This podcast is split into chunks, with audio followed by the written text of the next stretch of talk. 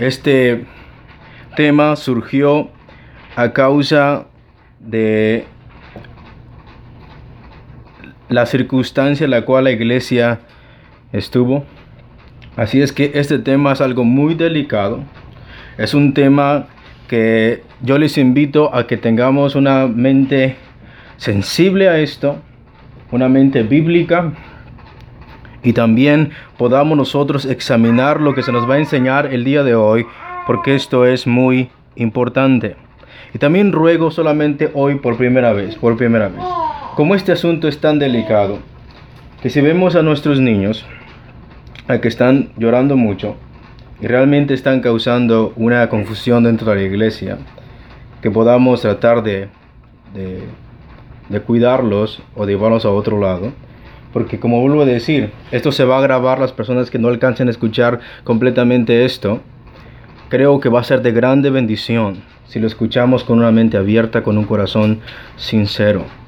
Porque esto, hermanitos, no sabemos si a ti te va a pasar en un futuro, no sabemos si me va a pasar a mí.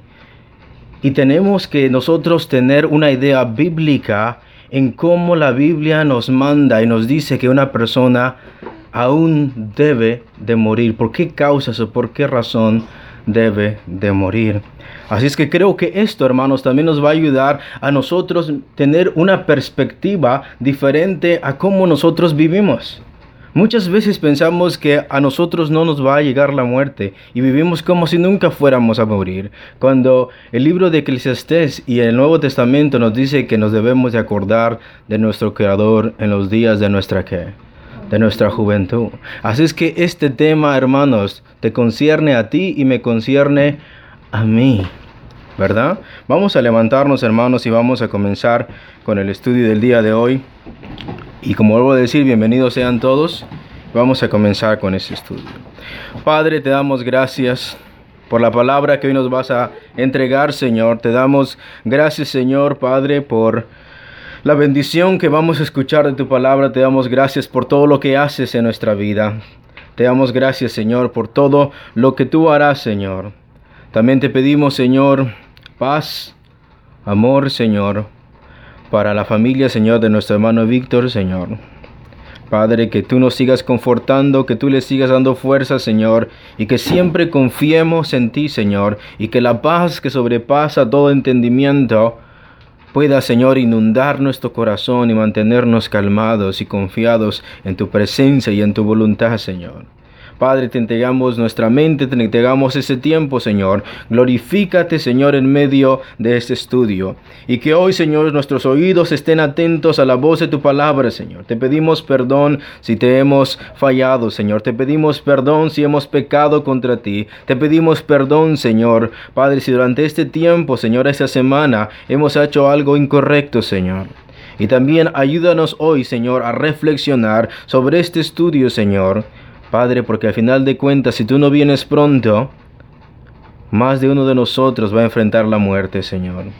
Y te pedimos, Señor Padre, que tú nos prepares, Señor, y que cuando tú, Señor, nos llames a tu presencia, podamos estar listos para partir contigo. Bendice a tu iglesia, Señor, bendice a aquellos que no pudieron venir y gracias, mi Dios, por la bendición de volvernos a hablar una vez más. Gracias por la bendición de volver otra vez a abrir nuestros oídos, Señor, y volver a escuchar una vez más tu palabra. Padre, te damos las gracias, te damos la gloria y la honra, Señor, por todas las cosas que tú haces. Padre, gracias también de antemano por aquello que nos vas a enseñar el día de hoy. Padre, te lo pedimos en el nombre de Cristo Jesús. Y su pueblo dice, amén. ¿Cuántos dan palmas al Señor? Vamos a sentarnos, hermanos, podemos tomar un asiento. Y al principio voy a hablar un poquito rápido porque es mucho lo que vamos a hablar. Y si alguien tiene una duda, si alguien tiene una pregunta acerca de lo que vamos a hablar el día de hoy, que también pueda sentirse libre en levantar su mano o que también pueda pedir el audio, que gracias a Dios hemos comprado un micrófono muy poderoso para poder grabar la predicación. El título del día de hoy es La eutanasia y la Biblia. Vamos a mirar qué es el concepto médico o secular de lo que es la eutanasia y qué concepto la Biblia nos dice acerca de cómo una persona creyente debe morir bíblicamente. Vamos a comenzar con la definición. ¿Qué es la eutanasia? Según la Real Academia Española, dice que la definición de la eutanasia es bien muerte, o sea, morir bien. Dice acción u omisión que para evitar sufrimientos a los pacientes desahuciados acelera su muerte con su consentimiento o sin él, o muerte sin sufrimiento físico. Según el Diccionario Teológico Ilustrado de Francisco La Cueva, dice la eutanasia del griego eu y thanatos, que significa buena muerte, es una deliberada provocación de la muerte antes de tiempo, bajo excusas tales como la compasión hacia el que sufre, el derecho a morir o morir con dignidad. Entonces, basados en un diccionario bíblico y un diccionario secular y general, tanto como la Real Academia Española, se entiende que la eutanasia es la acción u omisión para evitar el sufrimiento a los pacientes. Pocas palabras, tú tienes una, una, enfermedad terminal, estás sufriendo de algo y porque estás sufriendo, entonces tú decides que el doctor te inyecte algo o te suspenda algo para que tu muerte se acelere o llegue la muerte más pronto. En pocas palabras, es provocar la muerte en un paciente. Y yo creo, hermanos, que más de uno de nosotros posiblemente se ha preguntado esto, es decir, pues en lugar de que esté sufriendo, es mejor que qué? Que muera. O podemos nosotros eh, decir, ya no hay nada que hacer y por lo tanto vamos a dejar que tal persona muera. Pero antes nosotros de tomar esa decisión, como hablaba con nuestra hermana Nancy y un poco con nuestro hermano Víctor, primero debemos nosotros mirar qué es lo que el Nuevo Testamento y el Antiguo Testamento dice que es la voluntad de Dios en cómo una persona debe de morir bíblicamente y cuándo no. Así es que les ruego hoy su colaboración eh, con sus mentes y con su reverencia. Según el diccionario teológico ilustrado Francisco La Cueva dice que hay tipos de eutanasia y para ello vamos a mirar la activa y la pasiva. Dice, con todo hay que distinguir entre la eutanasia activa y la pasiva. En la activa se provoca directamente la muerte mediante la administración de una dosis letal de pastillas antidolor o anti-insomnio. En pocas palabras, una, la, la práctica activa de la eutanasia es cuando el doctor le da una sobredosis a el paciente para que se acelere su qué? su muerte o como aquí dice o anti-insomnio. Sabemos que si una persona se toma una pastilla para que no duerma, pero se toma todo un frasco, ¿qué es lo que va a pasar? Vas.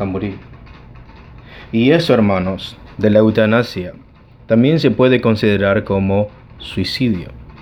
Hay muchas personas que hicieron eso, aún algunos artistas. Es más, en mi página de Facebook, si ustedes van hace dos o tres días, yo puse un, un video que estaba esperando hace mucho tiempo. Eh, la persona que grabó tal video es Ray Comfort, de su, ministerio se llama Living Waters. Eh, el título de la película o de la movie es Exit donde habla de acerca de innumerables artistas que se han quitado la vida por evitar el sufrimiento. Entonces, este diccionario está diciendo que la eutanasia activa es cuando alguien administra una dosis letal de pastillas antidolor o anti-insomnio. En pocas palabras, estás sintiendo tanto dolor y das una extra o overdosis of that con la intención de provocar la muerte a alguien. Después dice, segundo, en la pasiva se provoca indirectamente el adelanto de la muerte, desconectando el sistema de ventilación o suspendiendo la aplicación de la quimioterapia, o sea, de algunos medicamentos químicos que ayudan a que la persona o el paciente aún siga con vida, cuando a juicio del médico la muerte es inevitable después de agotar todos los remedios al alcance. Entonces hemos entendido, existe una eh, eutanasia activa donde el médico provoca la muerte con ciertos medicamentos para que la, vida se acorte de tal paciente o la, eh, o la muerte o la eutanasia pasiva donde simplemente se desconecta y se deja de dar ciertos medicamentos. Eh, voy a citar una información obtenida de Eutanasia, concepto legal de Ramón Macía Gómez, magistrado jubilado, eh, que él este, lo escribió o se jubiló en el año 2008. Y voy a, voy a agregar una nota aquí. Primero, no todo no toda la información contenida en esta parte del documento es y refleja el pensamiento doctrina de la Iglesia. Solo se usa como referencia secular para definir qué es y qué es lo que no es eutanasia y así comparar y tener un entendimiento claro de lo que dice la sabiduría de las escrituras tocante a este tema. En pocas palabras, lo que vas a escuchar de aquí en adelante, hasta que yo diga se terminó el, folleto, se, terminó el documento, solamente va a lo vamos a citar como una fuente de información para saber qué es lo que es eutanasia y qué es lo que no es eutanasia, para que cuando tú te encuentres en una situación así o para cuando un familiar tuyo se encuentre en una situación así, puedas distinguir qué es lo que es y qué es lo que no es.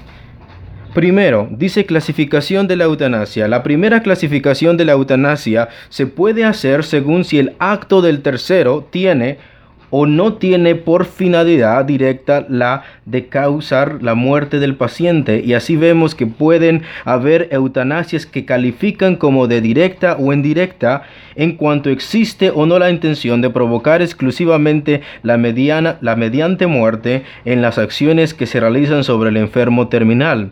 En el contexto anglosajón se distingue entre la eutanasia como acción y la, eutanasia como omisión, o sea, dejar morir. Equivalente sería eutanasia activa y eutanasia pasiva o positiva y negativa respectivamente en la terminología hispana. Resumiendo, la eutanasia directa consiste en adelantar la hora de la muerte en caso de una enfermedad incurable y que admite dos posibilidades. La eutanasia directa y activa, que es la causación de la muerte indolora a petición del afectado cuando se es víctima de enfermedades incurables progresivas, y la eutanasia directa y pasiva, por la que se precipita la muerte mediante la abstención de efectuar actos médicos necesarios para la continuación de la precaria vida objeto de la misma. Junto a esta eutanasia directa se debe clasificar la llamada eutanasia indirecta, en la que la intención básica no es acortar la vida, sino aliviar el sufrimiento. Pongan atención aquí. La eutanasia directa, según este señor, es cuando tú intervienes para cortar la vida de tal persona directa y activamente para que el paciente ya no sufra dolor.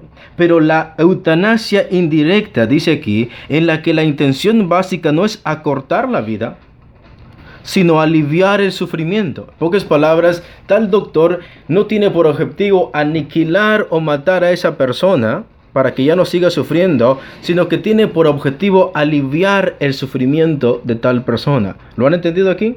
Son dos cosas diferentes, pero las dos son clases de qué? De eutanasia. Entonces, ¿Qué pasa si yo quiero aliviar el sufrimiento de tal persona? Dice aquí, consiste en procedimientos terapéuticos que tienen como efecto secundario la muerte. En pocas palabras, te duele tanto algo y estás en agonía, pero si yo te doy este medicamento, voy a parar o minimizar el dolor, pero eso también te va a acelerar la que la muerte. O sea, este medicamento no tiene por objetivo matar a la persona, pero si lo ingiere va a cesar su dolor, pero a la misma vez indirectamente le va a cortar también ¿qué? la vida. ¿Han entendido eso? Entonces, ¿por qué se le va a dar tal medicamento a tal persona desahuciado o que tiene una enfermedad terminal? Para que no sienta tanto dolor, pero al final de cuentas ese mismo medicamento va a reducirle también significativamente la vida. Dice aquí, por ejemplo, la sobredosis de morfina para calmar los dolores, cuyo efecto secundario, como se sabe, es una abreviación de la vida. Marilyn Monroe, si ustedes se acuerdan de esa actriz, murió acerca de eso, de tomar ciertas cosas o drogas que le acortaron su vida. Muy bien, voy a agregar un corchete aquí y voy a explicar esto. Por eso es bueno preguntar a los médicos si al hermano o a la hermana se le va a dar algo o inyectar algo que le acorte la vida. O una sobredosis de una droga que le reduzca la vida. Y es por eso que esta definición de eutanasia no se puede aplicar al creyente, lo cual miraremos más adelante el por qué. Si algo, un medicamento, por no sufrir, te adelanta la muerte, o se te eh, inyecta algo para causarte la muerte, el creyente no debe de tomar esa decisión o tomar ciertos medicamentos. Después dice este diccionario, diferenciación de otras figuras, dice similares. No cabe duda de que el suicidio o la muerte digna son conceptos que muy a menudo y sobre todo a nivel periodístico se confunden con el de la eutanasia propiamente dicha. En pocas palabras, este señor está diciendo que el homicidio y la eutanasia son cosas diferentes. Mira lo que dice aquí.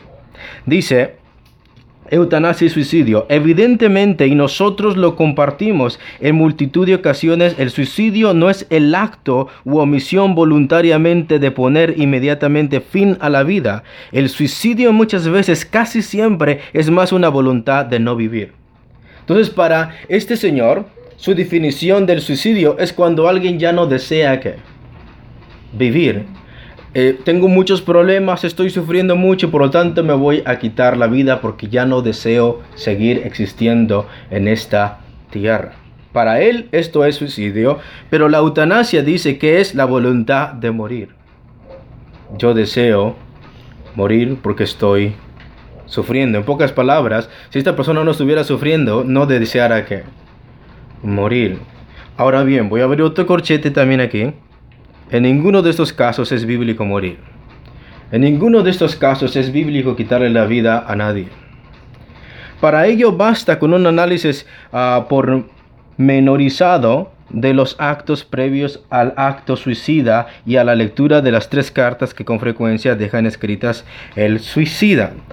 Después dice eutanasia y muerte digna u ortotonasia, que es la primera que vamos a mirar aquí. Hemos visto que hay una clase de eutanasia, una pasiva y una que, una activa. Pues vamos a mirar algo que es diferente a la eutanasia y que a menudo se confunde y es la ortotanasia. Eh, les pido su atención, solamente escuchen esto. Es la actitud defendida por la mayoría de las religiones y como, veremos, y como veremos el concepto jurídico legal admitido en España. La ortotanasia se alcanza siempre rechazando el empleo de medios desproporcionados para el mantenimiento de la vida. Para los que no entiendan aquí, lo que define a la ortotanasia diferente a la eutanasia es que cuando el paciente está eh, en una muerte terminal o está en una enfermedad grave o está sufriendo mucho, esto está diciendo que rechaza el empleo de medios desproporcionados para el mantenimiento de la vida. En pocas palabras, si tienes que estar conectado a un montón de mangueras y tienes que estar este, conectado y inyectándote un montón de medicamentos y medicinas para que sustente tu vida, la ortotanasia evita eso. No desea eso dice consiste en dejar que la muerte llegue en enfermedades incurables y terminales tratándose con los máximos tratamientos paliativos, o sea que mejoren la salud de la persona para evitar sufrimientos que siempre recurriendo a medidas razonables. En pocas palabras, si hay un medicamento que te lo vas a tomar y ya no vas a sufrir tanto, pero ese, ese medicamento te va a cortar la vida, el paciente decide no tomarlo. Decide tomar algo que le calme el dolor, pero que no le acorte la vida, sino que le beneficie a él. ¿Están entendiendo aquí? Esa parte es, es, poquito diferente. Después dice, se distingue de la eutanasia en que la ortotanasia nunca pretende deliberadamente la muerte del paciente.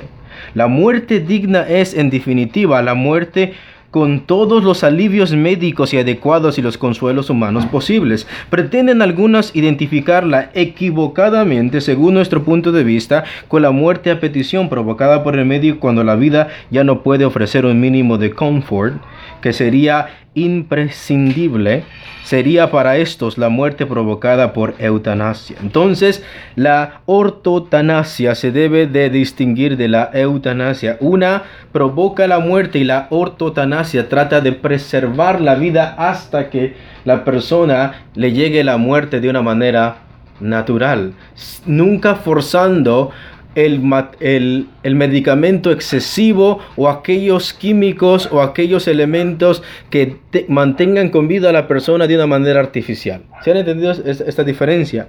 Y con esto puedo dar otra definición de otro diccionario que yo saqué que dice así, ortotanasia es la palabra que se emplea también para designar el concepto de muerte digna, es decir, se trata de un sinónimo de muerte digna. La ortotanasia entonces implica la muerte de un individuo que padece alguna enfermedad terminal o irreversible, es decir, está comprobado que su, situación médica no tiene vuelta atrás, acompañada de todos aquellos eh, cuidados médicos y alivios que estén al alcance para que la misma no provoque ningún tipo de padecimiento adicional al paciente. O sea, el médico debe de poner a disposición del enfermo métodos paliativos, sea medicamentos que le ayuden a sobrevivir, que eviten el sufrimiento hasta que la muerte llegue naturalmente. También la misma puede ser entendida como el derecho que ostenta cualquier paciente de decidir morir dignamente o no ser sometido a prácticas invasivas que aumentan aún más sus dolores y le prolonguen la vida sin ningún tipo de expectativa más que la de seguir contribuyendo al dolor o a una supervivencia a la cual no hay posibilidad de desarrollo o de evolución alguna. En pocas palabras, lo que este diccionario está diciendo es que la persona opta por no tomar medicamentos o no someterse a cirugías que van a causarle más dolor y aún sabiendo que sus días de vida de todas maneras van a llegar a un fin prontamente. Después dice, cabe destacar que la misma de ninguna manera supone el abandono del paciente hasta que le llegue la muerte. O sea, la ortotanasia no solamente dice, te vamos a este medicamento y muérete. O en lugar eh, dice, o en un lugar estadio aún más complejo, la aceleración del deseo a partir de alguna práctica. Y aquí es donde justamente se diferencia sustancialmente de la eutanasia, dado que la ortotanasia bajo ningún punto de vista propone el adelantamiento deliberado de la muerte. Entonces la ortotanasia no busca el aniquilar la persona, por su sufrimiento, sino que le ayuda a aliviar su sufrimiento hasta que esta persona muera. ¿Lo han entendido, hermanitos?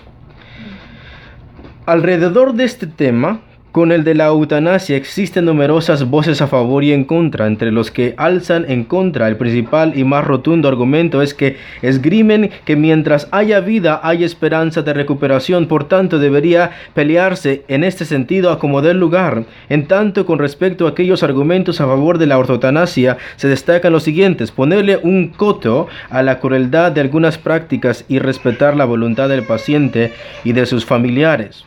Voy a abrir un corchete aquí.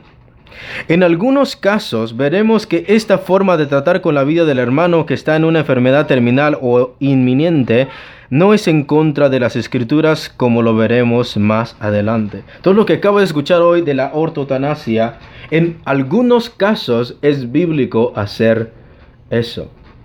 Que la persona tome un medicamento, pero no necesariamente está forzado a depender de un montón de tubos y mangueras y un montón de cirugías que lo único que va, a pasarle es eh, causarle más dolor cuando su muerte es inevitable.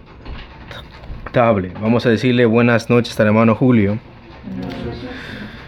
Siguiente, la sedación terminal. Y pongan atención cómo esto es diferente. Dice, es la correcta práctica médica de inducir el sueño del paciente para que no sienta dolor en los ya muy raros casos de dolores rebeldes a todo tratamiento, ello muchas veces acortará la vida del enfermo. Entonces esto es diferente a la eutanasia, aunque es parecido, donde se le va a sedar a la persona con la intención de que muera sin qué, sin dolor. Después dice aquí la eutanasia y la cacotanasia se diferencian en que la segunda consiste en una eutanasia que se impone sin el conocimiento del afectado. En pocas palabras, si ves un montón de personas que están sufriendo ahí, vamos a matarlos y ya. Eso es la uh, cacotanasia. Después dice la distanasia. Y con esto terminamos. En realidad son términos antagónicos. O sea, eutanasia y distanasia son dos palabras o dos acciones que se repelen la una con la otra. La distanasia procura posponer el momento de la muerte recurriendo a cualquier medio artificial. Entonces la distanasia lo que trata de hacer es que va a mantenerte con vida it doesn't matter what. Aun si solamente queda tu pura cabeza, te van a mantener con vida. Aún si no tienes brazos, si no tienes estómago, si no tienes... Si todo es artificial, te van a mantener con vida. Dice, procura posponer el momento de la muerte recurriendo a cualquier medio artificial con el fin de prolongar su vida a toda costa, llegando a la muerte en condiciones inhumanas. Aquí se buscan ventajas para los demás, o sea que aquí no se toma en cuenta al paciente, sino la familia del paciente. Es mejor que viva no importa cuánto sufra. Ajenas al verdadero interés del paciente. Corchete agregado también aquí. Para muchos pastores y teólogos esta es la forma correcta de dejar morir al hermano. Y en parte esto es cierto porque es la forma natural y libre que una persona muere y lo cual explicaremos el por qué más adelante. No todo es cierto, pero en parte es cierto y acuérdate de esto, por favor, cuando lleguemos al final de la, del estudio. Y después dice aquí que es qué diferencia hay entre la eutanasia y eugenesia. Propia de concepciones filonazis, consiste en causar la muerte de un ciudadano con la finalidad de mantener la salud social y junto a ella. La eutanasia económica tiene por finalidad la eliminación de enfermos cuyo mantenimiento de la vida constituye una carga económica al erario público. En pocas palabras, si tienes a un montón de enfermos en un hospital y sabes que se van a morir, está costando mucho dinero, ¿qué es lo que vamos a hacer? Vamos simplemente a quitarle la vida porque son un estorbo para la sociedad o porque están causando mucho eh, dinero, están costando mucho dinero. Y dice aquí que ambas están recogidas en la obra de Adolfo Hitler. Por si piensas que es bíblico eso. Y por último dice aquí Hemos dejado para el final el doble concepto de eutanasia y suicidio. Asistido, este segundo consiste en proporcionar en forma intencionada y con su autorización a una persona los medios y procedimientos para suicidarse. No existe una dolencia vital previa y se resume en la ayuda activa en la muerte inminente de alguien que desea hacerlo. En pocas palabras, no me duele nada, pero sé que voy a morir. Mátame. Para de esto se conoce o se distingue la eutanasia del suicidio. No existe razón para quitarte la vida, pero simplemente va a haber un asistente que te ayude a cumplir tu objetivo. ¿Hemos entendido, hermanitos, aquí? Hasta aquí, con toda esta información, pasemos a debatir y argumentar basados bíblicamente acerca de este tema que aparte de ser controversial, también es muy delicado porque no solo están incluidas las emociones de la gente, que son reales, tus emociones son reales, sino la vida de una persona. Y por eso es algo muy delicado. Y es por eso que no, no debemos de tomarlo a la ligera, porque la vida de alguien depende si vive o qué. Muere. Y no solamente eso, también está en juego la revelación bíblica. Entonces por eso ese es un tema delicado que antes de decir es mejor que a los ojos de quién. A los ojos de quién es mejor que. Es mejor que viva, es mejor que muera a los ojos de quién. Si nosotros somos verdaderos creyentes de la Biblia, debemos primero, antes de tomar una decisión por X o Y razón, debemos de preguntarnos si esto es bíblico o no. Y te voy a decir por qué tanto esto es importante. Porque la decisión que tú tomes te convierte en un asesino. O simplemente hacer la voluntad de Dios. Por eso es importante. Algo que también hay que dejar en claro es que ninguna forma de eutanasia y ninguna de las definiciones descritas mencionadas previamente justifica la muerte de una persona. Todo lo que escuchaste hacia atrás, ninguna de estas definiciones descritas mencionadas justifica la muerte de nadie.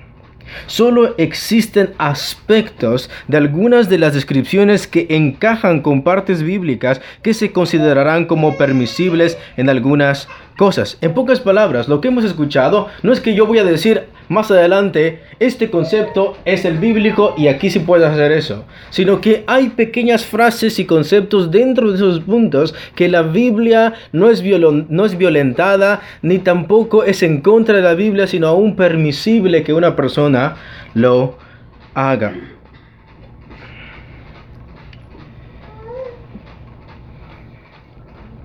En pocas palabras, ninguna definición encaja a la perfección con lo que la Biblia describe como muerte natural, y por eso solo tomaremos algunas partes que no violentan al texto bíblico y que son permisibles en una situación dada y especial. En pocas palabras, lo que vamos a mirar más adelante no se aplica a todas las personas y en todas las circunstancias, sino en algunas de las circunstancias y en algunas de las personas. Primero, no se pretende dar una respuesta totalmente concreta a la congregación. Si tú venías hoy con la expectativa de escuchar sí o no, no exactamente vas a escuchar esto y por los motivos que vamos a exponer más adelante. Ya que cada situación es diferente, como también el hermano que se encuentra en una situación de muerte y los familiares del creyente tienen en algunos casos, y vuelvo a repetir, tienen en algunos casos la decisión de optar por sí o no, si esta decisión no está en contra de las escrituras o no se considera como pecado. Lo que sí se pretende aclarar y definir es las razones por las cuales un creyente nunca, jamás y por ningún motivo debe de optar por morir, aun si el paciente y las leyes de tal país estuvieran de acuerdo. Entonces lo que vamos a mirar no es un sí y un no, lo que sí vamos a escuchar es la razón por qué no. ¿En qué situaciones no? Nunca, jamás lo debes de permitir. Aun aunque el paciente esté de acuerdo y aun aunque el gobierno o el hospital o eh, el, gobierno o el país esté de acuerdo. ¿Por qué? Porque la iglesia no se, no se rige bajo las leyes de un gobierno o bajo la opinión de ninguna persona. Su voluntad está sujeta a la suficiencia y a la autoridad de qué hermanos? De las escrituras. Primer argumento. Argumentos bíblicos por los cuales no suspender el medicamento o dejar morir a una persona. Argumentos bíblicos por los cuales no suspender el medicamento o dejar morir a una persona. Primero, si tu argumento es dejar morir a una persona, y eso también lo hablé con personas antes de que esto sucediera, para aliviar el sufrimiento de una persona. Eso no es bíblico. Eh, el decir mejor que se desconecte, mejor que se haga esto en lugar de que la persona esté sufriendo. Si ese es el único motivo y la única razón por la cual lo estás haciendo, eso no es bíblico. Y te voy a decir por qué. Lo que se conoce a lo que es el concepto de la eutanasia es el provocar la muerte a un paciente que tenga una muerte terminal o a los ojos de los hombres inminentemente por el simple hecho de que ya no sufra más y muera rápidamente para cesar su dolor y agonía. Y esto a los ojos de la Biblia se considera como suicidio o homicidio y es condenado por el sexto mandamiento, Éxodo 20:13, no matarás. Por ningún motivo la Biblia nos permite quitarle la vida a una persona, a solo por uno. Los seres humanos no pueden, no pueden comparar la vida de un humano con la vida vegetal. Tú no eres un vegetal. Por si te ves medio así, que la lechuga está un poquito eh, mal, córtale esa parte porque es un vegetal. La vida humana no se puede reducir a eso. La vida humana no se puede comparar con la, vida microbiana. Tienes que comerte algo para que mates tales bacterias que están causándote un dolor de garganta, gripe o etcétera. Tampoco la vida humana se puede comparar con la animal, aunque muchas personas actúan como unos. Y aunque algunos seres humanos quieren atribuirle derechos a los animales, comparándolos con los seres humanos. Uno de ellos, si quieres saber la opinión de un ateo, es Michael Shermer. Él rechaza la moralidad de Dios, pero le quiere dar derechos a los monos. ¿Cómo ves? Si tú quieres ver una película real de quién es el Señor de los simios, él quiere ser. Él quiere ser eh, eh, el Dios de los simios. Él quiere darles una moralidad a los simios. Entonces el ser humano no se puede comparar a la vida vegetal, a la vida microbiana, ni a un animal, ya que el ser humano tiene un valor moral, tiene una trascendencia a las demás creaciones, tiene derechos y una dignidad intrínseca al ser creado a la imagen y semejanza de Dios. En Génesis 1.26 dice, entonces dijo Dios, hagamos al hombre a nuestra imagen conforme a nuestra semejanza, señoré en los peces del mar y en las aves de los cielos, en las bestias y en toda la tierra y en todo animal que se arrastra sobre la tierra. Escúchalo. Hagamos al hombre a nuestra imagen conforme a nuestra semejanza y señoré en los peces en las aves, en las bestias, en toda la tierra y en todo animal que se arrastra sobre la tierra. Por lo tanto, el ser humano tiene una dignidad, tiene derechos, tiene una moralidad, tiene un valor que trasciende cualquier cosa que esté dentro de este planeta. ¿Por qué? Porque fue creado a la imagen y a la semejanza de quién? De Dios. Dice, y creó Dios al hombre a su imagen, a imagen de Dios los creó, varón y hembra los creó, y los bendijo Dios, y les digo, fructificaos y multiplicaos, llenar la tierra y sojuzgarla, y señorear en los peces del mar, y en las aves de los cielos, y en todas las bestias que se mueven sobre la tierra. Es interesante que el comediante Bill Maher fue acusado algunos meses por racista. ¿Por qué? Porque usó la N-word en uno de sus shows. ¿Es correcto ser racista? Pues no, porque todos somos creados a qué? A la imagen de Dios. Pero ¿sabes la hipocresía del movimiento que defiende los derechos de, otra, de otras etnias? ¿Sabes cuál es la, hipocresía de ellos? Que cuando Bill Mayer, desde que ha tenido su show, ha blasfemado a Cristo y ha blasfemado a Dios y nadie ha dicho que lo corran. Eso no es interesante, hermanos. Eso no es interesante. Que el ser humano rechace a Dios y maldiga a Dios, pero cuando alguien es maldecido por la misma persona, entonces puedan demandar el derecho de esas personas cuando han rechazado el autor de esos que derechos. No es interesante eso, hermanos. Que si lo corran porque solamente una vez dijo la N-word, pero cada vez que ha maldecido a Cristo, nadie se ha quejado nadie se ha indignado. Ahí tienes también el problema que tiene ahora Richard Dawkins. La persona que dice, cuando veas un cristiano, mock them. Búrlense de ellos. Y ahora que lo invitaron a hablar acerca del, Islam y tuvo que hacer eh, algunas declaraciones acerca de lo que piensa del Islam, ahí tienes a todos los activistas ahora teniendo eh, problemas Richard Dawkins con ellos. ¿Sabes lo que él dijo? Hablé tan poco del Islam y he hablado tanto del cristianismo y nadie me ha dicho nada. ¿Sí ves? Le preguntaron una vez también a Michael Sherman que por qué y a Richard Dawkins, por qué ellos no se burlan del Islam y van a esos lugares a burlarse de Mahoma. Y él dijo, porque quiero seguir con vida. El cristianismo y el Islam son dos cosas totalmente distintas. Una, en lo general, trata de imponer la, la, su ideología a la fuerza y otro predica para que la persona nazca de nuevo. Son dos cosas distintas. Entonces el, el ser humano no puede matar a otra persona porque fue creado a la imagen de Dios. Ninguna persona tiene el derecho de quitarle la vida a nadie, sino por causa de la justicia. Abre tu Biblia, por favor, en Génesis 9, capítulo 3 y versículo 6, por favor. Y a su nombre, hermanos. Génesis capítulo 9, versículo 3, versículo 6.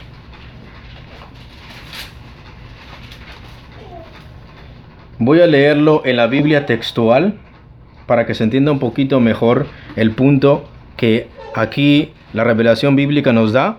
Dice en Génesis 9.3, todo lo que se mueve, aquí estamos hablando después del diluvio, eh, Noé sale de la barca con sus hijos y sus familiares, dice, todo lo que se mueve y vive os servirá de alimento, lo mismo que la hierba verde os lo he dado todo, solo que no comeréis carne con su vida, que es su sangre. ¿Escuchaste?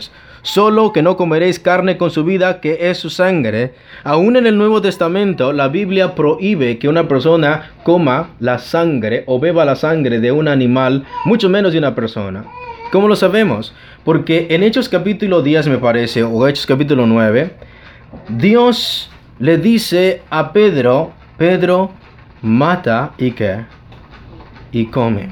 En Hechos capítulo 15, Santiago escribe una carta y se la lleva eh, Pablo con otros discípulos a la iglesia de Antioquía diciendo que se abstengan de los ídolos y de otras cosas y también de ahogado, lo cual es comer un platillo con sangre o que tenga sangre dentro de ellos. ¿Por qué?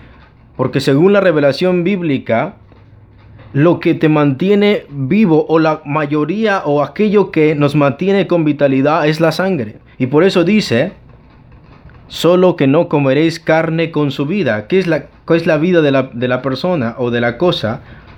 que es su sangre. Pues ciertamente demandaré vuestra sangre así como vuestras vidas.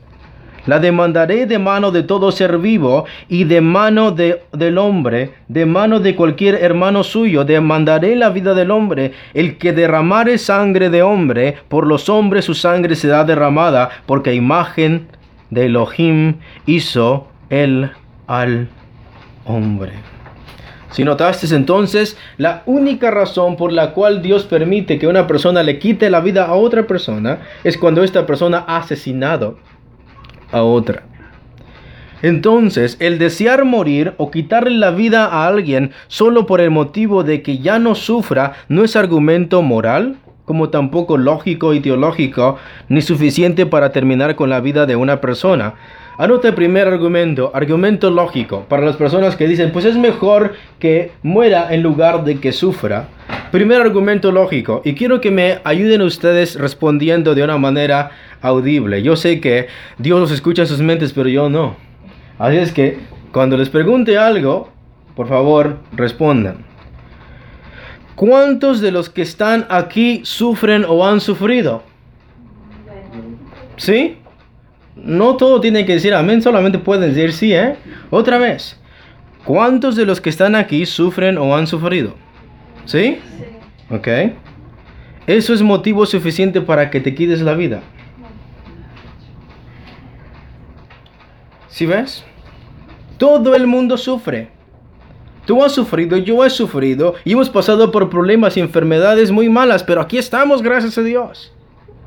En el hecho de que tú digas, porque estoy, alguien está sufriendo, es mejor que muera, entonces esto justifica que todos muramos porque todos sufrimos. Eso ni siquiera es lógico y racional.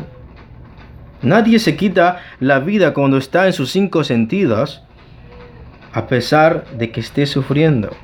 Segundo, el argumento moral. La Biblia nos enseña que es pecado quitarle la vida a alguien, ya sea a nosotros mismos o a otra persona. Nadie tiene el derecho de quitarle la vida a otra persona por la condición en la que se encuentra, solo por las acciones que comete. Si éstas perjudican la vida y destruyen la vida de otros física y moralmente, o sea, los asesinos y violadores. Por ejemplo, el abortar por el bienestar de la persona hay mucha gente que dice sí al aborto porque es mi cuerpo y yo mando en mi cuerpo y si yo decido que tal persona o tal cosa que está en mi vientre, porque ni siquiera le pueden decir que es un humano, muchos dicen o argumentan que cuando un bebé está en el vientre de la persona es como un grano en tu cachete. Es como un grano en tu mejilla, es como si fuera un moco de tu nariz. Así para ellos ven el feto o la vida de este ser.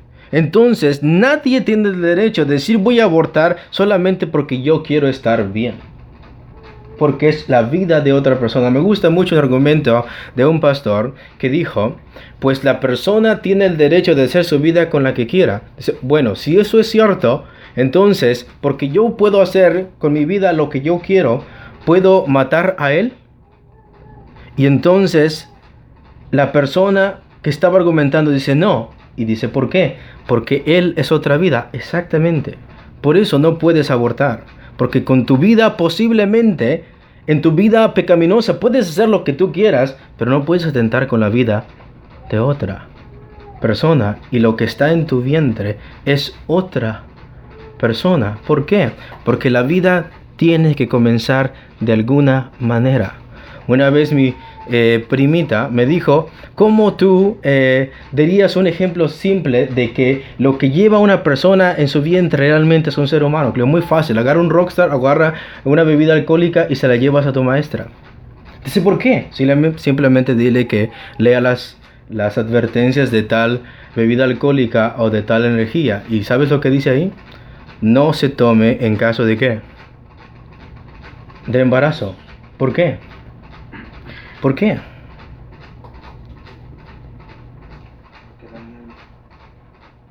¿Le puede afectar? ¿O puedes perder a qué?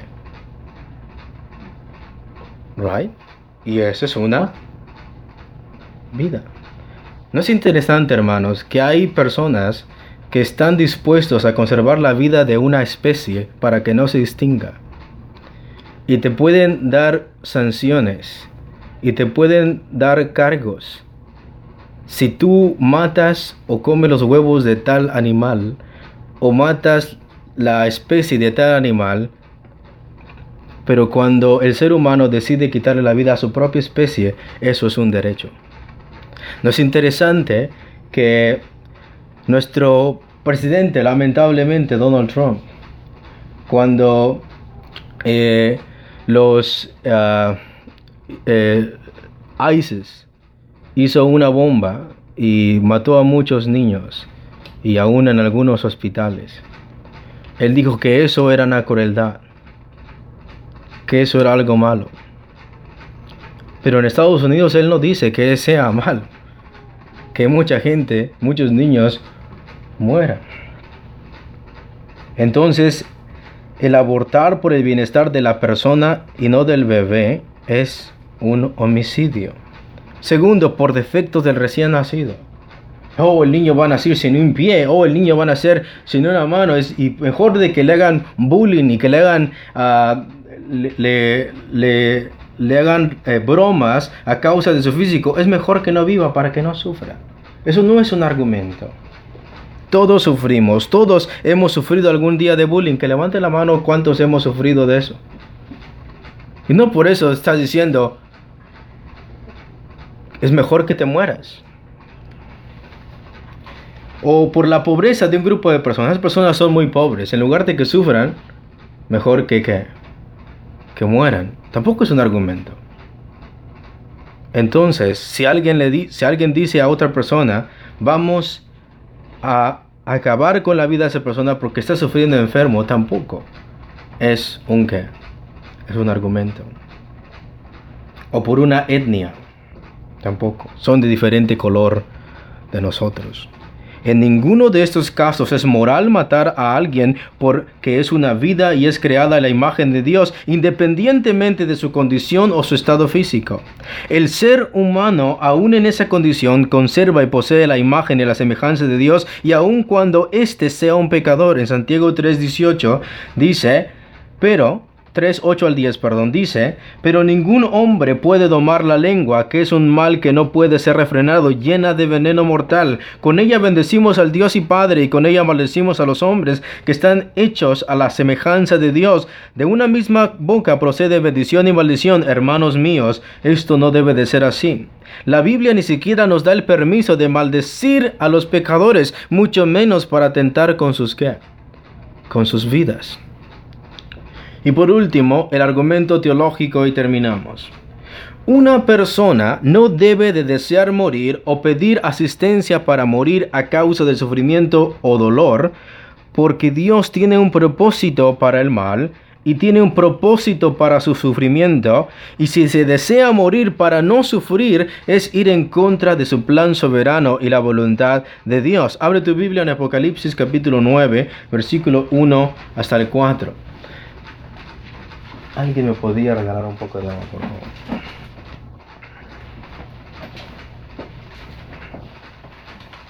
Gracias. Apocalipsis capítulo 9 y versículo 5.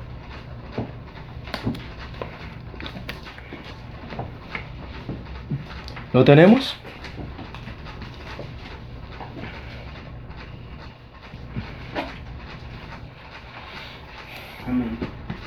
Mira lo que dice la palabra de Dios.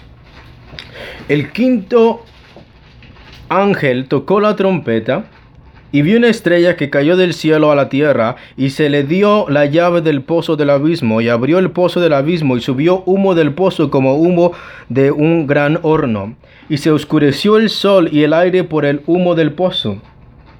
Y del humo salieron langostas sobre la tierra, y se les dio poder, como tienen poder los escorpiones de la tierra, y se les mandó que no dañasen a la hierba de la tierra, ni a cosa verde alguna, ni a ningún árbol, sino solamente a los hombres que no estuviesen, que no tuviesen el sello de Dios en sus frendes. En pocas palabras, aquellos que rechazaron el Evangelio y aquellos que decidieron adorar deliberadamente a la bestia. Después en el versículo 5 dice, y les fue dado no que los matasen, sino que los atormentasen cinco meses. Y su tormento era como tormento de escorpión cuando hiere al hombre. La palabra atormentasen es la palabra eh, de atormentar, según Mateo 8:6, de enfermedades, torturar, atormentar o fatigar físicamente o atormentar o afligir mentalmente, según 2 de Pedro 2, 8. Después, y su tormento, aquí la palabra tormento es tortura o agonía. O sea, que después de que estos ah, seres o estas cosas infectaron a estos que rechazaron al Evangelio y decidieron adorar a la bestia, sentían un tormento y estaban en agonía. Dice, y su tormento era como tormento de escorpión cuando hiere al hombre, y en aquellos días los hombres buscarán la muerte, pero no la hallarán, y ansiarán morir, pero la muerte huirá de ellos. Primero, los hombres buscan la muerte porque su tormento es que es grande, pero dicen no la que hallarán. Ahora, ¿por qué razón esas personas están en esa condición? Porque han rechazado y han blasfemado deliberadamente a quién? A Dios. El optar por morir entonces para no sufrir la eutanasia, el concepto como tal siempre ha existido desde los seres desde que los seres humanos han existido, desde que los seres humanos pecadores han existido, y a consecuencia fueron sujetos a los sufrimientos y la muerte. La Biblia dice que el aguijón del pecado es que o el aguijón, de la, sí, el aguijón del pecado es la muerte. Y se podría decir que parte de ese aguijón o el veneno que nos dirige a la muerte es la enfermedad. En el Antiguo Testamento también hubo gente que deseó morir a causa del sufrimiento, a causa de las enfermedades. Moisés pidió morir a causa de las preocupaciones y constantes problemas con el pueblo, ¿sí o no? Job deseó morir a causa de sus tragedias y enfermedades, pero Dios no les concedió sus peticiones, no porque Dios no deseara contestarles, no porque Dios fuera indiferente, no porque Dios fuera cruel, sino porque Dios tenía un propósito para el mal y Él usó ese mal y ese sufrimiento para disciplinar, para moldear, para enseñar a la gente del Antiguo Testamento sus propósitos y su gloria en medio y al final de estos sufrimientos. Con los sufrimientos de Dios nos enseña múltiples cosas a sus hijos, pero nunca el sufrimiento y el dolor son sin propósitos. Por ejemplo, Dios lo usa para disciplinar a su pueblo, lo usa para formar nuestro carácter, nos usa para depender de Él, nos usa como método de enseñanza, como lo hizo con Job, lo usa para su gloria, porque después Dios restituyó a José, Dios restituyó a Job, Dios le dio una muerte sana a Moisés, etcétera, etcétera. Dios enfermó aún a Pablo para que su gloria se mantuviera en Pablo y él no se ensoberbeciera. Y también muchas veces Dios usa el mal y el dolor o el sufrimiento como causa de la justicia, a consecuencia del pecado. Y después eso lo vamos a mirar. Entonces el desear morir por no sufrir es no querer aceptar la voluntad de Dios en tu vida, es no sujetarte a la voluntad de Dios, es ir en contra de su plan soberano y tomar el lugar de Dios al quitarle la vida. pocas palabras, Dios quiere extender la vida a tal persona y tú dices, quítate, lo voy a hacer yo. El problema de la eutanasia médica, y con esto quiero llamarle esa reflexión a su vida. En esta parte vamos a mirar el por qué no morir y después vamos a mirar el por qué sí dejar morir a alguien. Mira, seamos razonables, seamos bíblicos y seamos personas conscientes de lo, del sufrimiento de una persona y de lo que la Biblia enseña. El problema de la eutanasia médica, escúchalo bien, no de la eutanasia, sino de la eutanasia médica, no la tuvieron directamente las personas del Antiguo Testamento, sino solo nosotros. Lo voy a volver a repetir. La eutanasia todos lo han querido desear. ¿Por qué? Porque desde que el hombre ha pecado, los hombres desean morir en lugar de qué? De sufrir. Pero la eutanasia médica no la tuvieron los del Antiguo Testamento. Ese problema lo tenemos nosotros. Tenemos este problema por tres causas más relevantes. Una, por el avance de la medicina y la tecnología. ¿Sí o no? Piensa de una manera bíblica y de una manera del día de hoy. Si no hubiera oxígeno, si no hubiera marcapasos, si no hubiera la medicina que hoy tenemos, tampoco nosotros tuviéramos ese problema de eutanasia médica. ¿Por qué? Porque la persona que moría en el Antiguo Testamento, si le faltaba oxígeno, ¿qué pasaba? Simplemente se moría y eso se consideraba como una muerte ¿qué? Natural. Si una persona le daba un ataque al corazón, simplemente moría. No tenían ese choques eléctricos, quisieran revivir a esa persona.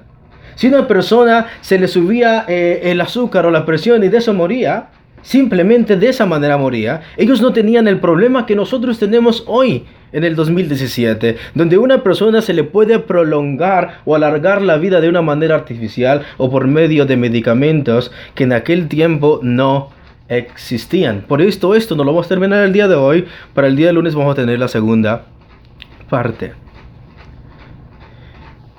Las personas que morían no morían con un marcapasos, simplemente morían y ya, y eso se conocía como una muerte natural. Una persona que moría así no estaban diciendo los del Antiguo Testamento y fue la eutanasia. ¿Por qué? Porque eso es morir naturalmente. Segundo, ¿por qué tenemos este problema? Por el pensamiento secular en el cual vivimos. El pensamiento secular te dice, en lugar de que sufra, que muera. Es por eso que tienes esa mente de decir, ¿es bíblico o no es bíblico? ¿Lo debo de hacer o no lo debo de hacer? Porque estamos escuchando voces de afuera en lugar de escuchar la voz de Dios. Y tercero, por no tener un conocimiento bíblico en las decisiones que tomamos. Es por eso, hermano, que los estudios bíblicos matter. Por eso es, es correcto y es por eso que entre más tú te congregues y entre más tú lees la escritura, mayor van a ser tus decisiones de una manera bíblica y de una manera, eh, pues de acuerdo al propósito de Dios. Muy bien, con esto, ¿qué es morir naturalmente en el Antiguo Testamento? Abre tu Biblia en Génesis 25, por favor. ¿Qué es morir naturalmente en el Antiguo Testamento?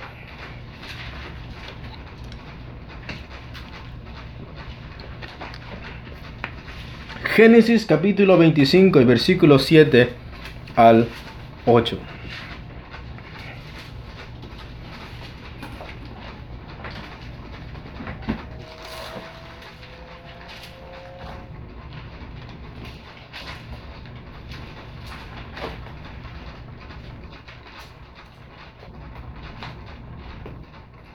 ¿Lo tenemos?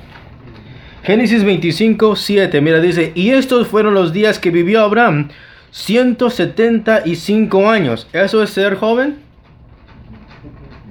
No, ¿verdad?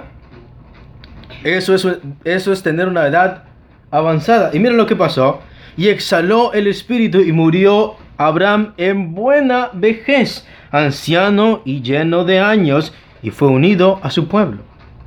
No hubo oxígeno, no hubo marcapasos, no hubo nada. Eso se conoce como una muerte natural. Esta persona tiene una edad avanzada y eso es el proceso de la vida, nos guste o no.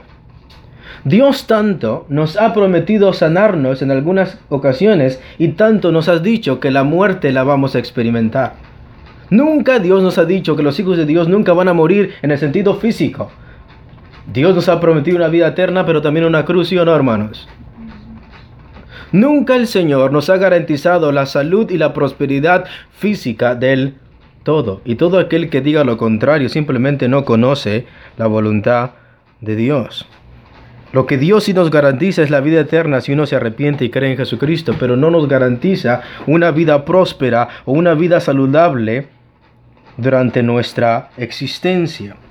Y con esto no estoy diciendo que Dios no nos puede sanar, estoy diciendo que Dios nos ha garantizado que cada vez que te enfermes, Dios tiene la obligación de que de sanarte. Por eso al final las personas siempre debemos llorar. ¿Cómo, hermanitos? Que se haga tu voluntad. Muy bien. Entonces, esto bíblicamente es morir naturalmente. Generalmente las personas Antiguo Testamento morían por una edad avanzada exhalaban su qué? Su espíritu. Basado en eso, vamos a mirar cuando, escúchelo bien, y esto es algo debatible, hermanos, créanme. Si tú me preguntas a mí, de una manera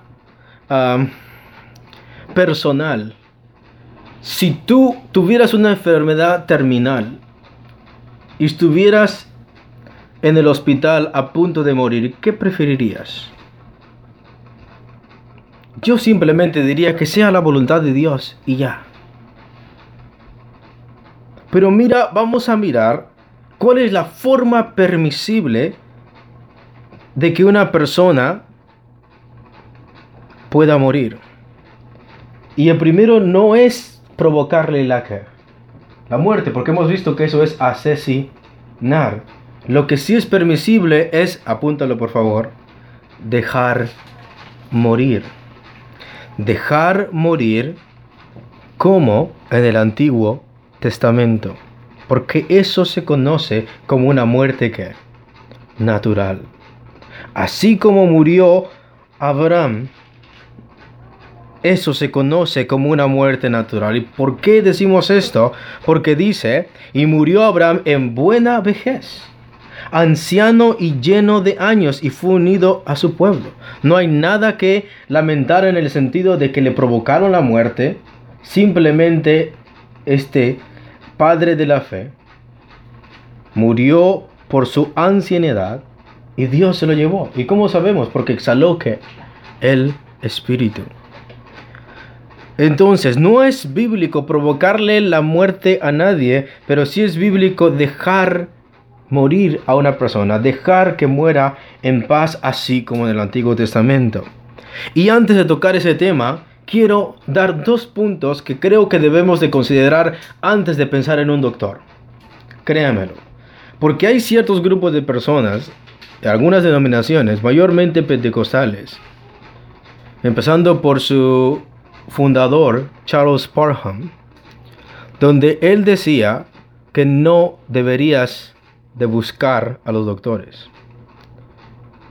Que la persona que era creyente se le, garantizaba su salud a pesar de que él estuvo enfermo muchas veces, a pesar de que sus dos hijos murieron a causa de enfermedades. Es más, uno de sus feligreses o sus seguidores, a una niña que tenía una enfermedad tratable, no se le aplicó ningún medicamento y la dejaron morir, agonizar totalmente, simplemente por tener una teología incorrecta, decir, no es necesario que vas al doctor, Dios te la va a sanar. Eso no es bíblico, es más, la palabra de Dios dice que es una forma de amar a tu prójimo, el poder ayudarle de una manera médica y asistirle con una forma monetaria, como lo sabemos por el samaritano.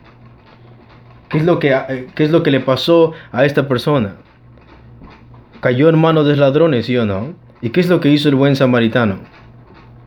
Lo recogió, lo llevó a un lugar, le sanó sus qué. Eso es una forma de amar a tu prójimo. Es bíblico usar la medicina.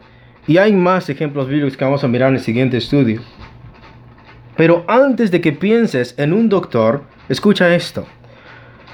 El buscar a doctores solamente y no querer arrepentirse de pecados también es pecado.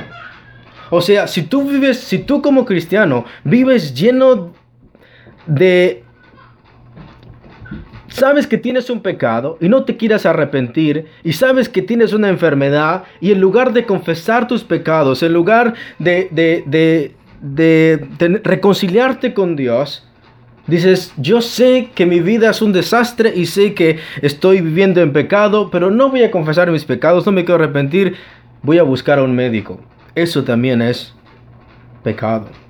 Porque muchas veces, y es por eso que dije que al final íbamos a hablar de eso, Dios muchas veces utiliza la enfermedad y el sufrimiento a causa de su justicia. Dios, si somos sus hijos, de alguna u otra manera nos va a traer a su presencia. Y si Él eh, se ve forzado a usar una enfermedad, lo va a hacer como en 1 Corintios 11. Aquellos que estaban tomando la cena del Señor indignamente, como dice el apóstol Pablo que estaban. Algunos estaban inválidos y otros ya habían que dormido. Dios, escúchalo bien, si tú eres cristiano y no te arrepientes, Dios puede aún usar la enfermedad para traerte a su pueblo para corregirte, a disciplinarte. Y si tú rechazas eso, a un Dios no va a permitir que tú te sanes por mucho que vayas a los doctores más grandes. Mira lo que dice Segunda de Crónicas, capítulo 16, versículo 10. Segunda de Crónicas, capítulo 16 y versículo 10. Mira lo que dice el versículo 10. Entonces se enojó Asa o Asa contra el vidente, el profeta, y lo echó en la cárcel porque se encolerizó grandemente a causa de esto y oprimió Asa en aquel tiempo algunos del pueblo. Mas he aquí los hechos de Asa primeros y postreros están escritos en el libro de los reyes de Judá de Israel. En el año 39 de su reinado, Asa enfermó gravemente de los pies, y en su enfermedad no buscó a Jehová, sino a quienes. Nótate que el contexto no es que no vayas al médico.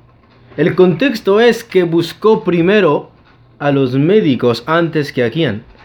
Antes que Jehová. Él había pecado y no se había que arrepentido. Entonces, si tú sufres de una enfermedad y sabes que estás en pecado y sabes que estás mal delante de Dios, Dios aún puede usar eso para traerte para atrás. Y si no lo haces, Dios puede permitir que aún mueras en esa enfermedad, no importando con cuántas mangueras y con, y con cualquier medicamento que tú tengas, a causa de tu rebeldía y de tu prepotencia y de tu soberbia, Dios va a permitir que tú mueras.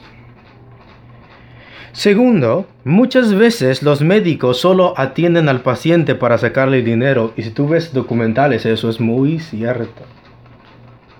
¿Sabías tú que muchos doctores recomiendan un medicamento no, por no porque lo necesitas, sino porque tienen un compromiso o tienen un pacto con algunas de las compañías de ese medicamento donde el medicamento tiene que circular porque tiene que circular? Y tú no lo sabes, pero ellos sí. Muchos saben cómo curarte y saber cuál es la respuesta a tu problema, pero porque tienes una buena eh, aseguranza o porque tienes dinero, ellos te van a mantener lo más largo posible, no porque le importas tú, sino porque eres una fuente de ingreso para ellos. Entonces tengamos cuidado también hermanos, que cuando vas al médico no creas que los médicos son ángeles de Dios y simplemente van a procurar tu propio bien. Muchas veces procuran más su propio bien antes que la del paciente mismo. Y eso aún todavía lo vemos en las escrituras, en Marcos capítulo 5 y versículo 25 al 28, de la mujer que sufría flujo de sangre, que había padecido por cuántos años hermanitos? Por 12 años y había gastado todo su dinero en quiénes? En los médicos. Entonces tengamos cuidado también, no confiemos en los médicos solamente. ¿Sabes qué es lo que hizo la diferencia en esta mujer? Que al final confió totalmente en quién? En Cristo. Y un creyente, antes de confiar en un médico, debe de confesar sus pecados y confiar totalmente en Dios. Y por eso el cristiano debe de confesar sus pecados. Abre tu Biblia en Santiago, capítulo 5 y versículo 14. Santiago, capítulo 5 y versículo 14.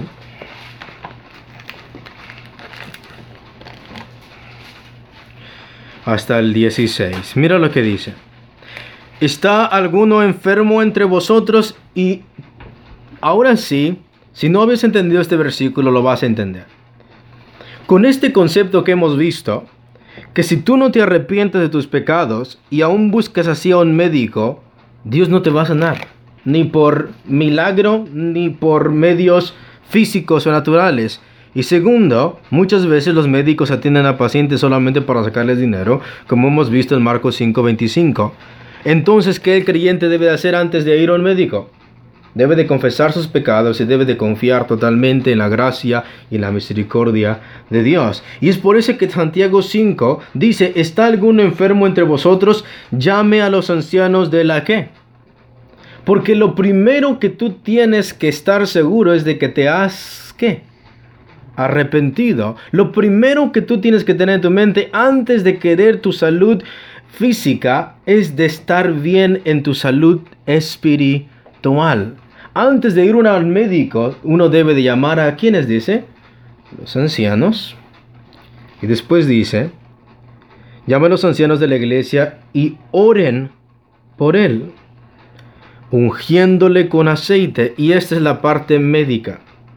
Aquí el aceite, muchos erróneamente interpretan que se refiere a algo ritualístico, litúrgico. En pocas palabras, ¿no te ha pasado que muchas veces, si tú miras en algunos eh, tiempos de, la, de algunos meses, como el día de la cruz de la Iglesia Católica, ahí tienes a todos los creyentes tragando una cruz de cenizas en su, en su, en su frente, que realmente simplemente hace una profesión de fe, pero no hace la diferencia en la vida espiritual de tal persona.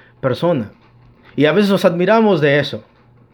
Pero aún también en las iglesias cristianas existen muchas liturgias que son incorrectas o innecesarias, que le atribuimos cosas o medios curativos que no necesariamente lo son. muchas de algunas iglesias no solamente no solamente oran por los creyentes, tienen que irse a, a, a, la Walmart o a la Food a comprarse sus dos litros de aceite. Y tienen que formar a, tal, a, tales personas y orar por ellos y ponerles ese aceite cuando han olvidado el sentido simbólico de eso en el Antiguo Testamento, que simbolizaba la presencia de Dios.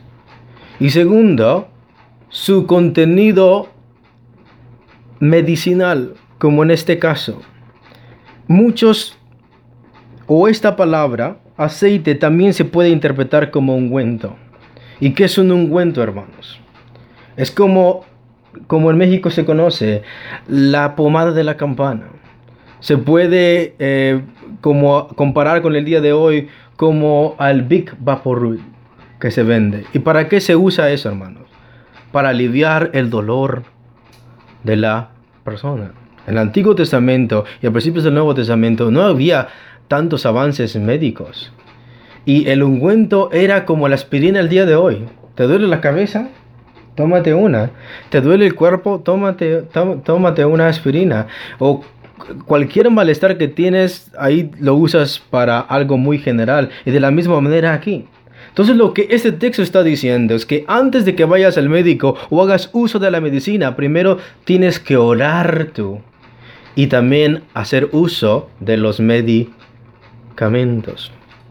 Y después, y solo haciendo eso, dice aquí, úngelo con aceite en el nombre del Señor. Por eso hemos dicho que antes de que vayas al médico tienes que depositar tu fe en Cristo y la oración de fe salvará al enfermo, y el Señor lo levantará, y si hubiere cometido pecados, le serán perdonados. ¿Sabes qué es lo que el texto está diciendo? No está diciendo que cada vez que estés enfermo y cada vez que se te, se te aplique un medicamento, Dios te va a sanar al 100%. Lo que está diciendo ese texto es que si tú tienes pecados, que si tú estás mal con Dios, que vayas ante los ancianos, te oren por ti, confieses sus pecados y te convienen al Señor para que no exista ningún impedimento por el cual Dios no te quiera que sanar. That's the whole point. Entonces, antes de decir estoy enfermo, necesito al médico, primero deberíamos de preguntarnos, ¿estoy en pecado? Porque si estoy en pecado, no importa cuántos médicos yo vaya, Dios simplemente no va a curarme. Y con esto vamos a mirar motivos por los cuales dejar partir a un hermano. Y estos son algunos deducibles por el concepto bíblico y solamente uno tiene un sustento bíblico uh, explícito o de una manera eh, pues más detallada. Primero, por falta de recursos.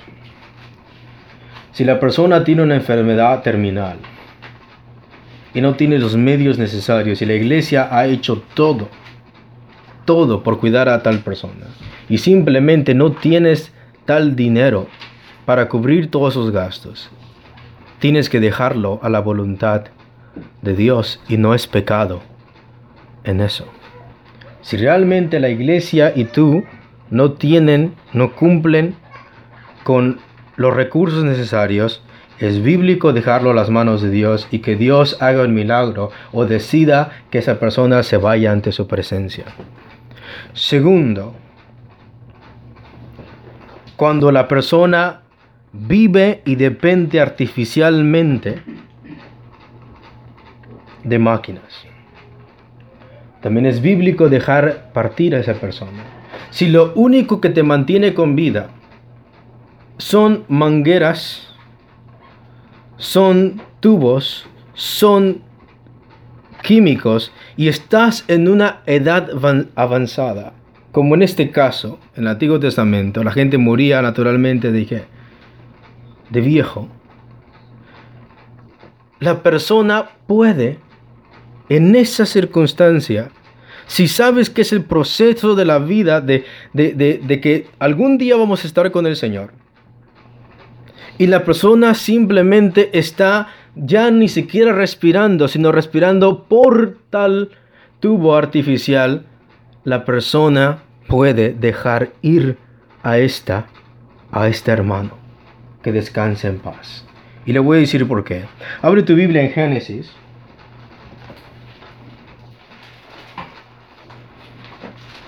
Capítulo 48.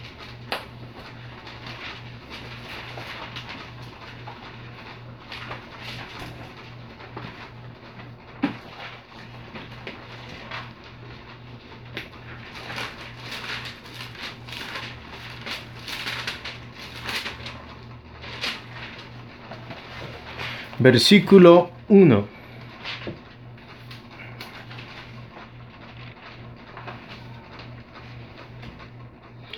¿Lo tenemos? Sucedió después de estas cosas que dijeron a José, He aquí, tu padre está enfermo. Y él tomó consigo a sus dos hijos, Manasés y Efraín. Mira lo que dice el versículo 10. Y los ojos de Israel, que es Jacob, estaban tan agravados por la vejez que no podía ver. Le hizo pues acercarse a él y él les besó y les abrazó. ¿Cómo estaba Jacob? Estaba enfermo y estaba muy que muy viejo. Estaba en una edad avanzada. Versículo 21.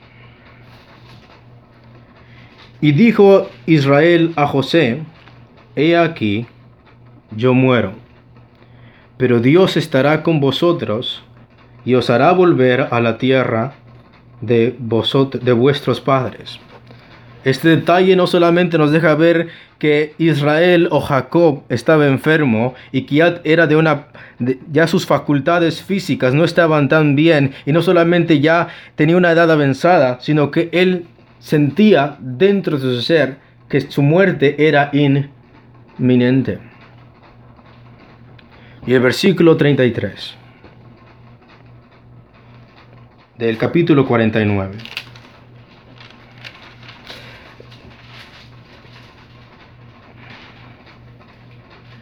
Mira lo que dice.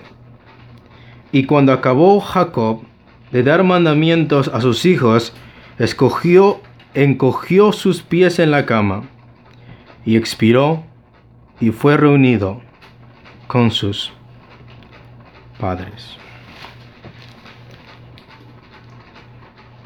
Solo en este pasaje vemos que una persona muere de anciano, muere con dificultades físicas, muere enfermo. Es bíblico hacer eso porque eso también se considera una muerte que natural. ¿Es doloroso? Sí. Pero escuchen.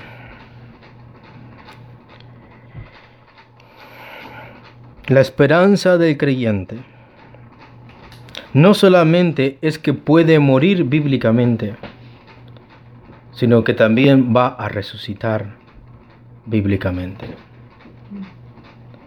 Esa es la esperanza del creyente. Que el dolor y la muerte no es el fin de su vida. La tragedia no es el fin de su vida. Existe una vida gloriosa garantizada por el Señor Jesús, que nos tiene preparado en un lugar donde Él está, donde Él enjugará cada lágrima de nuestros ojos, confortará nuestra alma y seremos semejantes a Él. Donde el cuerpo que se pudo haber descompuesto en la tumba, Dios tiene el poder, así como resucitó a Cristo, así también va a resucitar nuestros cuerpos mortales.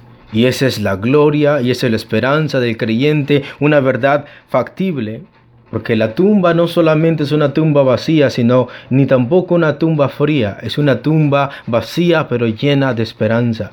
Porque cada vez que el creyente puede dudar de su fe, puede mirar esa tumba y saber que su maestro y su líder no está muerto, sino que vive. Y de esa manera también nosotros podemos tener la certera confianza que si realmente nosotros confesamos nuestros pecados y nosotros confiamos en el Señor, también algún día esa sepultura donde vamos a estar, también Dios tiene el poder de resucitar para que quede vacía y nuestro cuerpo sea glorificado y unido con Él.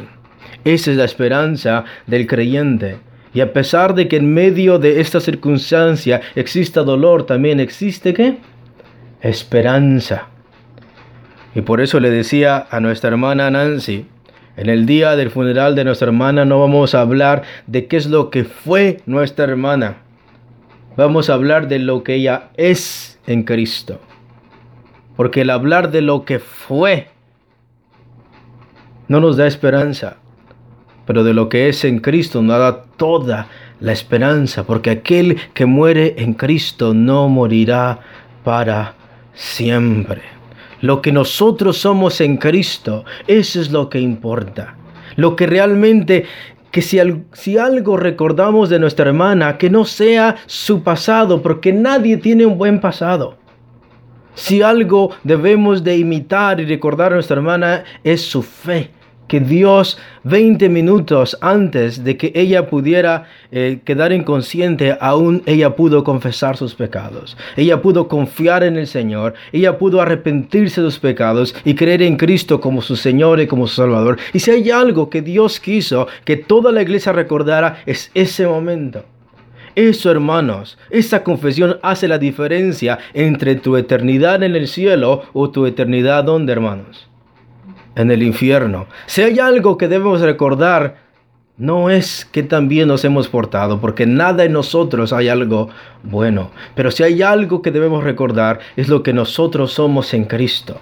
Lo que realmente Dios ha hecho en nuestra vida espiritual y testimonial. Y creo que hemos quedado agradecidos con el Señor del tiempo que Dios nos dio, nos dio permiso de conocer a nuestra hermana. Fue un privilegio. Y es un privilegio aún servirles a ustedes. Y eso nos debe recordar, hermanos, que Dios es soberano y que algún día Él nos va a llamar a su presencia. No sabemos cuándo. Lo único que sí sabemos es que si creemos en Cristo, también resucitaremos como Él resucitó. ¿Cuántos dan palmas al Señor?